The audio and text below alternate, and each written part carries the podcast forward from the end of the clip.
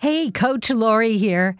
If you have ever thought about doing a podcast, I have got great news for you.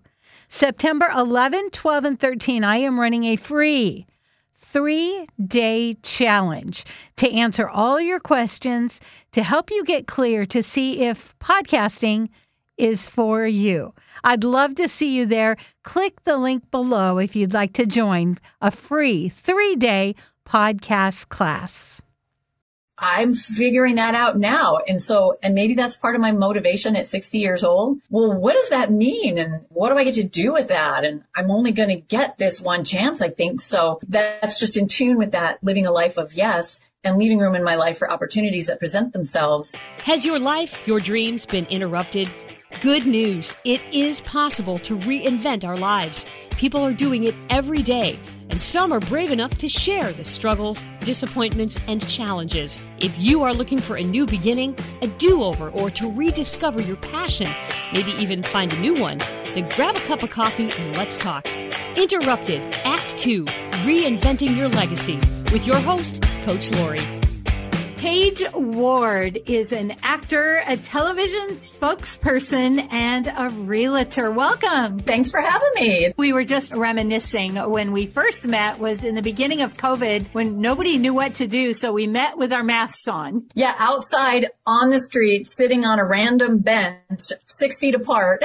we always start with what is so great about your life. And just recently, I feel like I'm liking something on your page almost every day because you're, you've got new grandkids, you're going going places, doing things. So tell us about your wonderful life. Yeah. Well, it's a long time coming, but I think traveling a lot lately. We're planning another trip to Italy this fall. I just got back from a quick trip down to San Antonio to see my son who was there for a few months for his work. And now he's back in Italy. Celebrated my 60th birthday in a really big way with my husband and another dear friend of mine. And we're all only two weeks apart, all turning 60. So we did it upright and had a huge weekend bash with family and friends. And we'll never have a party like that again, I don't believe. I mean, it was crazy and fun and filled with love. That's amazing. And the fact that you're six, you so don't look it. Aging is what we do and we want to do right. it gracefully, but you look amazing. Tell us about all the different things that you're doing. I've been the spokesperson for Bothell Furniture for the last, I think it's four years. You'll see me, you might hear my voice. Welcome to Bothell Furniture. so that's me.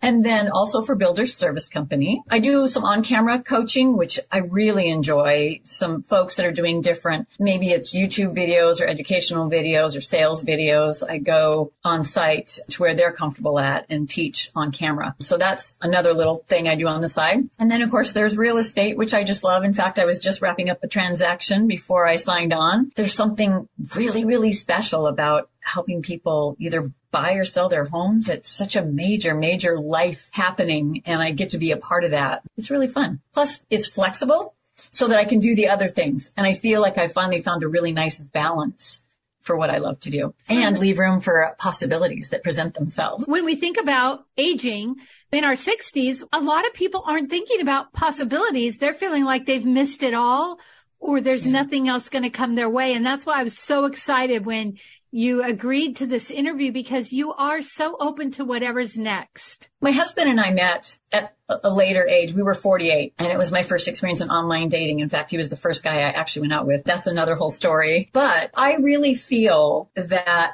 I wasn't even getting started until I was 48 years old because of various things in my past or bad marriages or not able to be myself and figure out what that was and spending a lifetime, as I'm sure you're familiar with, of living a life where you're trying to be everything for everyone else. I finally got to a point in my life where I got to realize I mattered and to get to pursue some interests that I had. It's been really wonderful. I mean, I feel like 60. Yeah. I don't know what that's supposed to feel like or look like, but I feel again like I'm just picking up speed and I'm super excited about that. I don't know exactly what that looks like, but 12 years ago when my husband and I started dating, we made the very conscientious choice to live a life of yes. I had lived 48 years of no, oftentimes from outside sources to be able to live a life of yes. And that even means saying yes to yourself, not looking to that from others, but to say yes to yourself and however that applies to your life and let yourself do that. And it's pretty exciting what happens. You never know. Did you start your acting and TV stuff later in life as well? I started it many, many years ago. I went to broadcasting school in Seattle, loved it. I interned at a couple radio stations, was going in that direction, super excited. Honestly, at that time, I wanted to be a DJ for the local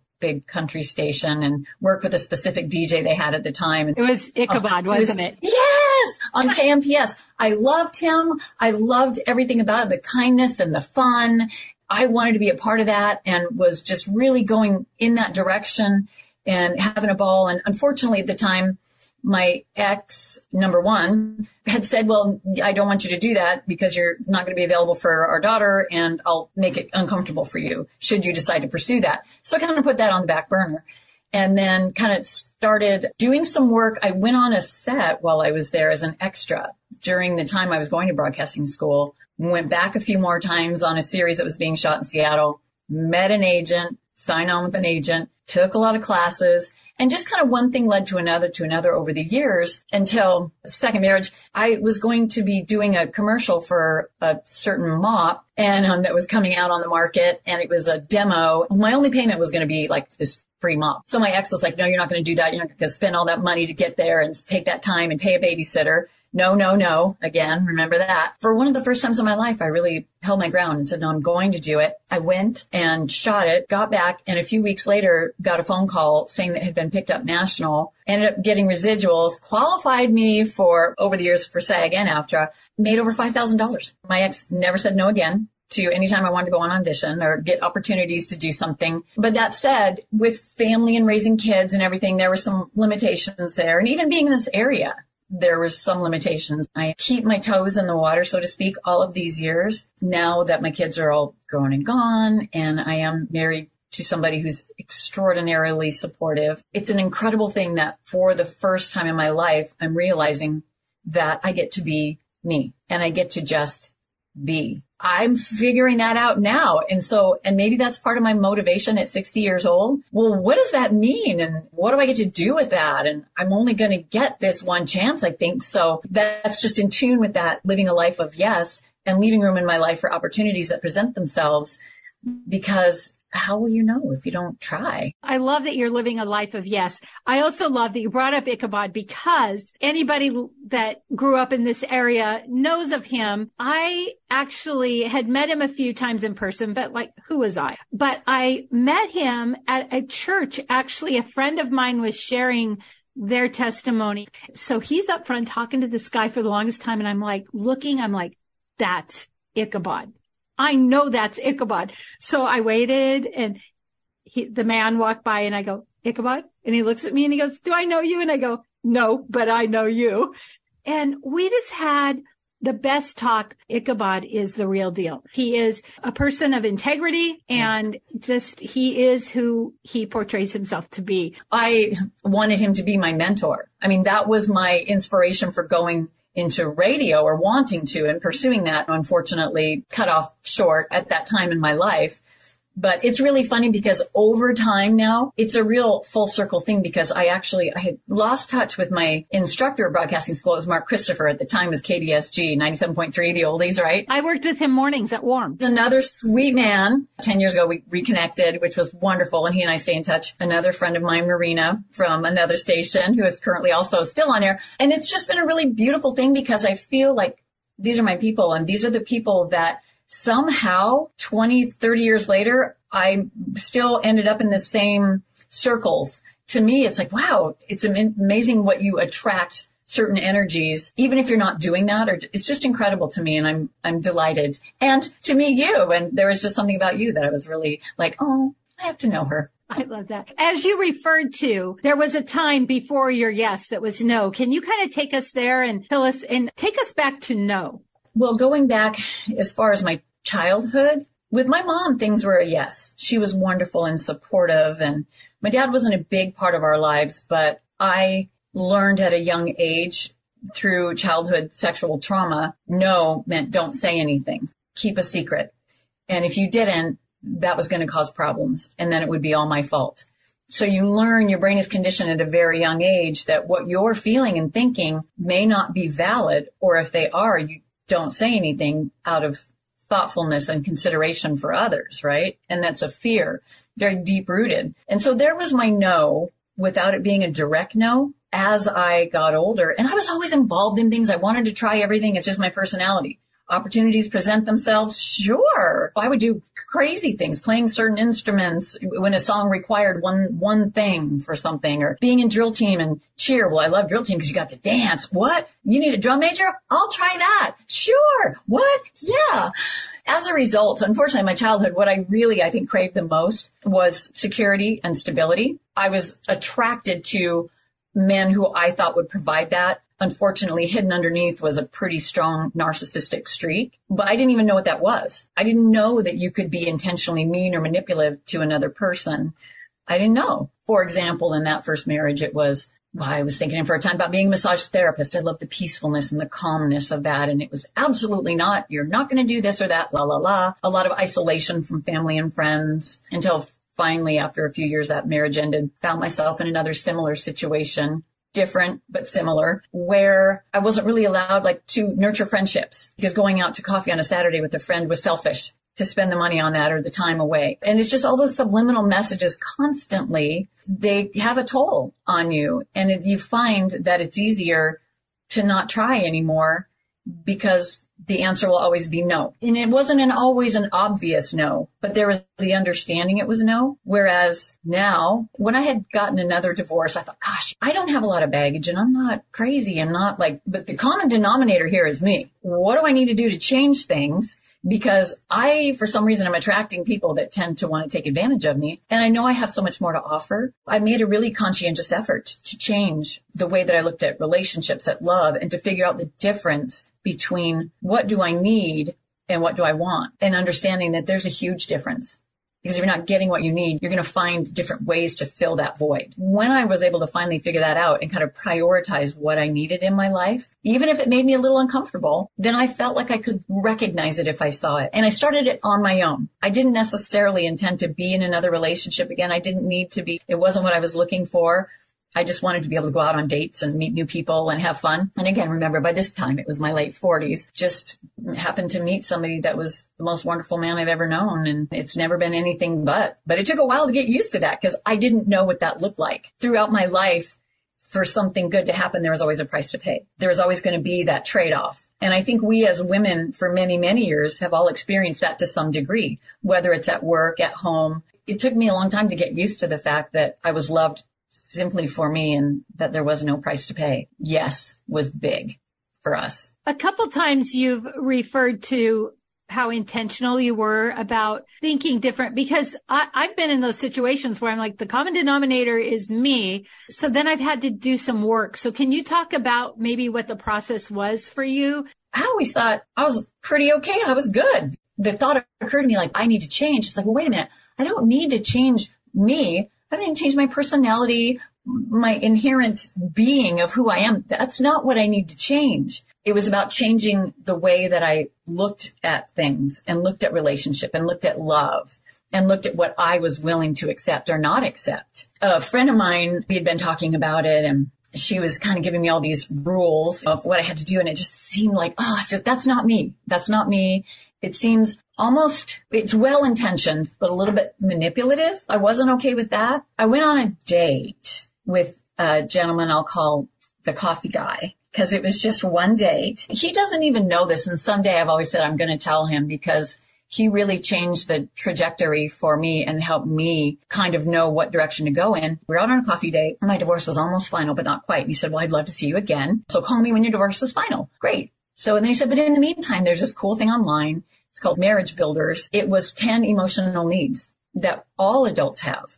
All of us. It might be affection. It might be domestic help from a spouse around the house. It might be words of encouragement. But there are 10 different things. And the key there was that we all have them in different orders. And you had to figure out what that was. It's funny because you think, well, well, we just have to ask ourselves, well, how do you know what to ask if you don't know what questions to even begin with? I read these and I put things in the order, the 10 that I thought it was. And when I looked at that, it was an epiphany for me. What I realized I had done is what I had done all my life. And I put them in the order that I thought would be acceptable if others were to read that. And they would think that, oh, she has her priorities straight. Oh, that's nice. But I didn't feel right about it and when I read the descriptions, it was like, well, if you like this, then maybe this isn't good for you, or maybe this isn't a high priority. So I went back and I changed it. And it was a little uncomfortable. So I changed the order of my 10 emotional needs and I was happy with that. And I had written them down on a little three by five index card, which was on my refrigerator for years. 12 years later, I still have that little index card because that changed everything for me. And when I started dating again, I knew what to look for. That was how it helped me. Never did go out on that second date with a coffee guy. Lovely man. And I'll be forever grateful. But it led me in the direction that I needed to be to where I am now. Coach Laurie here. I am not anti aging. I am all about aging gracefully. Did you know we stop making collagen at a certain age? And did you know powdered collagen has to go through your whole digestive system? So I am a big fan of Glow Liquid Collagen. It helps me age gracefully, inside and out. To order, check the link below. By the way, if you order two at the same time, free shipping. Or if you would like to be an affiliate, make a little extra cash, click the affiliate link. And so when you think about the work that you had to do, I'm always curious. Was it like a one time thing? Is it a daily thing? Yeah. The word soul searching, I hope it doesn't sound like too much of a cliche, but it wasn't searching for my soul so much because I knew it was there and I knew there wasn't anything wrong with me in spite of what some exes had told me or, but I don't understand why am I feeling this because I know I'm a good person. The thing that I had to change initially was that to figure out what those emotional needs were. And then, then knowing that, and I had that tangible evidence in front of me on that little index card. And then I was okay. So what does that look like? Because I didn't know before to look for that. That was super helpful. And then it was just kind of a subconscious thing. For me personally, it wasn't journaling every day. That's not personally something I enjoy. I've tried it. it's just not my thing. Love to write don't like to journal. That wasn't it for me. And I know that's super awesome for some people, but it was really starting to reach out where I had to work out was reaching out and forming friendships. I had to figure out what my boundaries were. Because if you don't know what your boundaries are, how are you going to know if somebody has pushed you beyond them? So I had to figure out what my boundaries were and then to learn how to be okay stating those if necessary or at least recognizing them, being comfortable saying, I'm not comfortable with that. It was just those little things all the time. I didn't have to change me. I just had to change some of my behaviors when it came to really most specifically relationships, whether it was friendships or dating or family. Boundaries is a big issue because it's really easy to just let them slide. The lovely thing about learning that is that was something I was able to share with my kids growing up too. Really enforce that so that they would know that it was okay to have boundaries. When you talked about childhood sexual trauma, I thought it was interesting you said that because a lot of people don't recognize it as trauma. So mm-hmm. were you able to get help right away or what happened with that? Well, without going into too much detail, and Laurie, I'll send you a letter. I wrote a letter and this was a big part of my healing that I wrote a few years ago. It was the beginning of COVID, my husband and I owned a salon and spa. Again, he was so encouraging. When we met and started dating, I managed it. The opportunity presented itself to, to purchase this business. And of course, yes, let's do this. So I did. I had been there 14 years. I just sold the salon.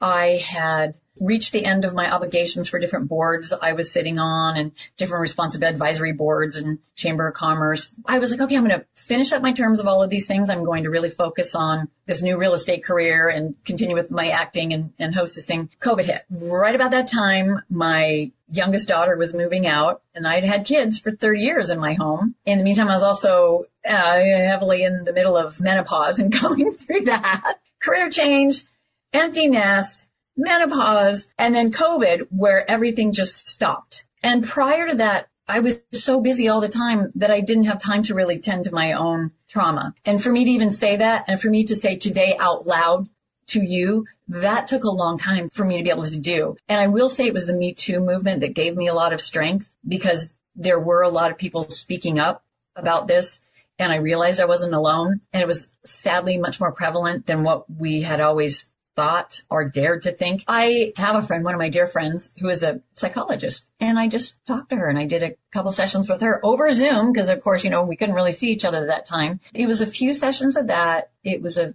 of kind of getting into that. And again, by this time, I was in my late 40s. So no, I didn't deal with it initially. You didn't back then. You didn't. You would just sweep it under the rug, ignore it, move on. But it never went away. So it was always there. And I, I wrote this letter and it was just me thinking out loud what had happened to me and what the effect of that was and how that affected my life in the past, in the present, and how it will affect my life in the future. And it was super healing for me. It was to the person that my abuser, I don't know if they'll ever read it or not. I never gave it to them. Doesn't matter. But what's super cool, my husband and I sat down. I mean, I shared it with him first and then I shared it with all of my young adult children. And I felt it was really important because it gave them insight into who I was, where I came from, why I am, who I am, which is to say a very powerful, thoughtful, kind, loving, fierce woman who just wants the best for my kids. I will encourage and support them and love them unconditionally and keep them safe. It was so touching to share that with them. And little by little over the years, I've been a little bit more comfortable getting to talk about that and saying it and being matter of fact about it. The statistic is it takes 26 years for a child to tell. On the other side of that is the freedom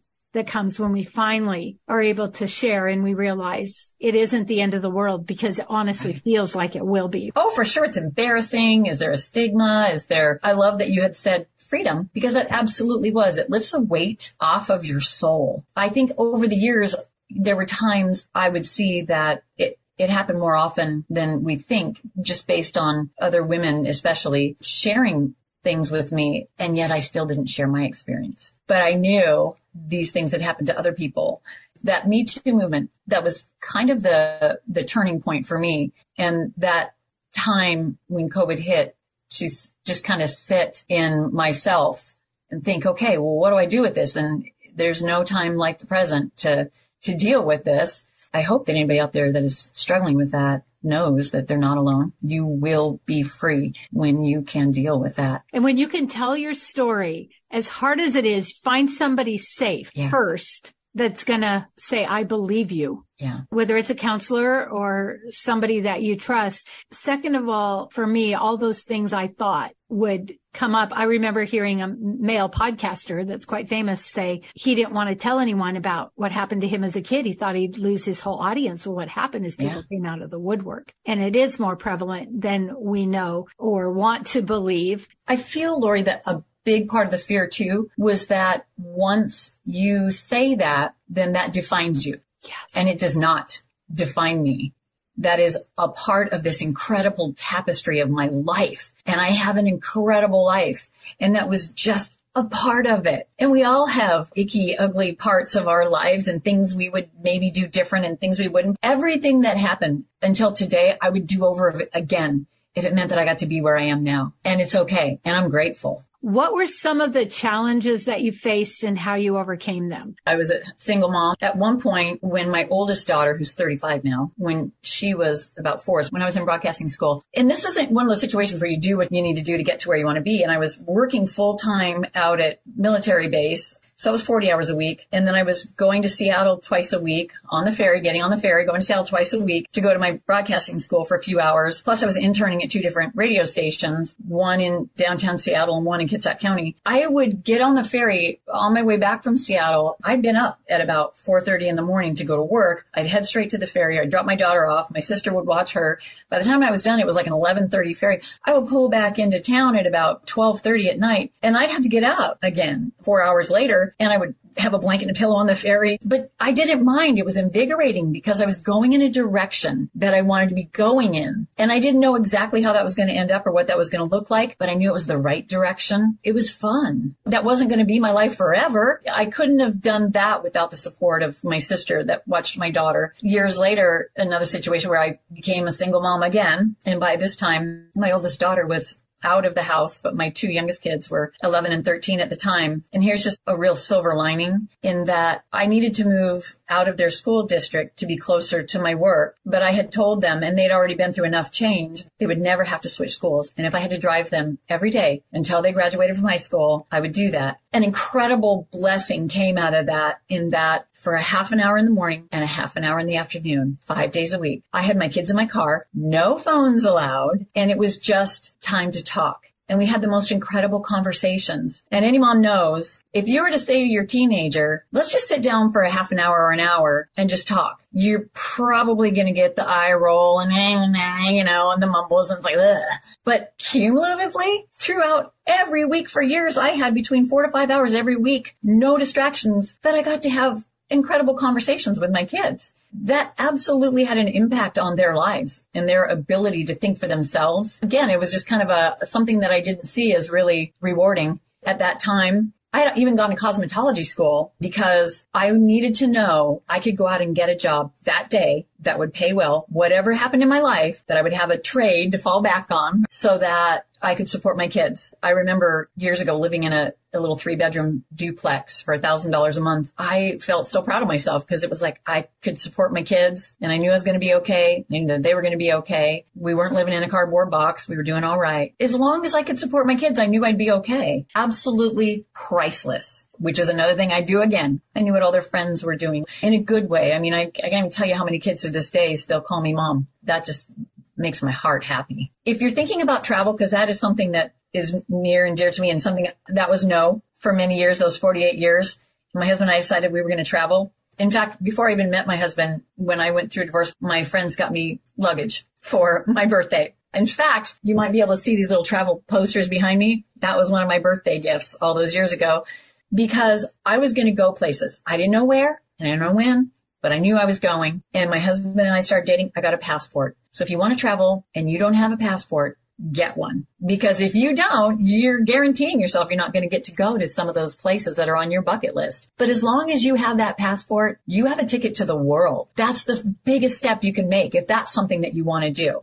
Those things that you always thought about doing, try. I recently started playing the drums at 59 years old playing the drums. I didn't even know if I had an aptitude. I ended up taking a lesson, didn't have any drums. My daughter found this full set for $200 at Goodwill two days before my first lesson, had some lessons, posted something about how fun this is. One of my clients said we need to talk. Apparently she'd been taking bass lessons. We now have a five woman band, all women in their 50s and 60s. We call ourselves the Grannie Panties. It's just about having fun and trying new things. And we're not great, but that's not the point we're having fun and we get together once a week and practice. Whatever it is you're thinking about doing or want to try or you've always wanted to, just try. Go in that direction. You don't have to have an end game. Just go in that direction and trust your gut because you know, you know. I love that. So my next question was, what do you really want people to know? But I think that was it. Allow yourself comfort in being yourself. No one's perfect. So just be yourself. Be comfortable with who that is and who you want to be and the direction you want to go in and then go. Last question. What are you reading? Do you know what? I do love to listen to things on Spotify because I can multitask. Why waste 45 minutes putting my makeup on, looking in a mirror when I can actually listen and educate myself? So favorite podcast? Oh, Laurie. Talk about putting me in between a rock and a hard place. I love you, of course. Honestly, my two of my favorites are probably number one armchair expert with Dax Shepard and Monica Padman. I love that. I've been listening for years. I love uh, the podcast Smartless. That is hilarious. It's got Jason Bateman, Sean Hayes, and Will Arnett. Whether it's reading or listening to educate, to motivate, to inspire, inevitably I get something out of it. Michelle Obama, I love her books. Green Lights, Matthew McConaughey. I just finished that one. Loved it. This was so fun. It was so great to connect with you. I thank you for the opportunity. I just feel like every day, Laurie, life just gets better and better and better. Have you heard if not now, when? If not you, then who? Are you being prompted to write a book? To create a podcast? Check out Leaving a Legacy at www.coachlaurie, that's coach, L-A-U-R-I-E dot com. And let's get started on your second act now. If you have ever thought about doing a podcast, I have got great news for you. September 11, 12, and 13, I am running a free three day challenge to answer all your questions to help you get clear to see if podcasting is for you. I'd love to see you there. Click the link below if you'd like to join a free three day podcast class. Three things we learned from Paige try new things, tell your story, get that passport. If you love this podcast,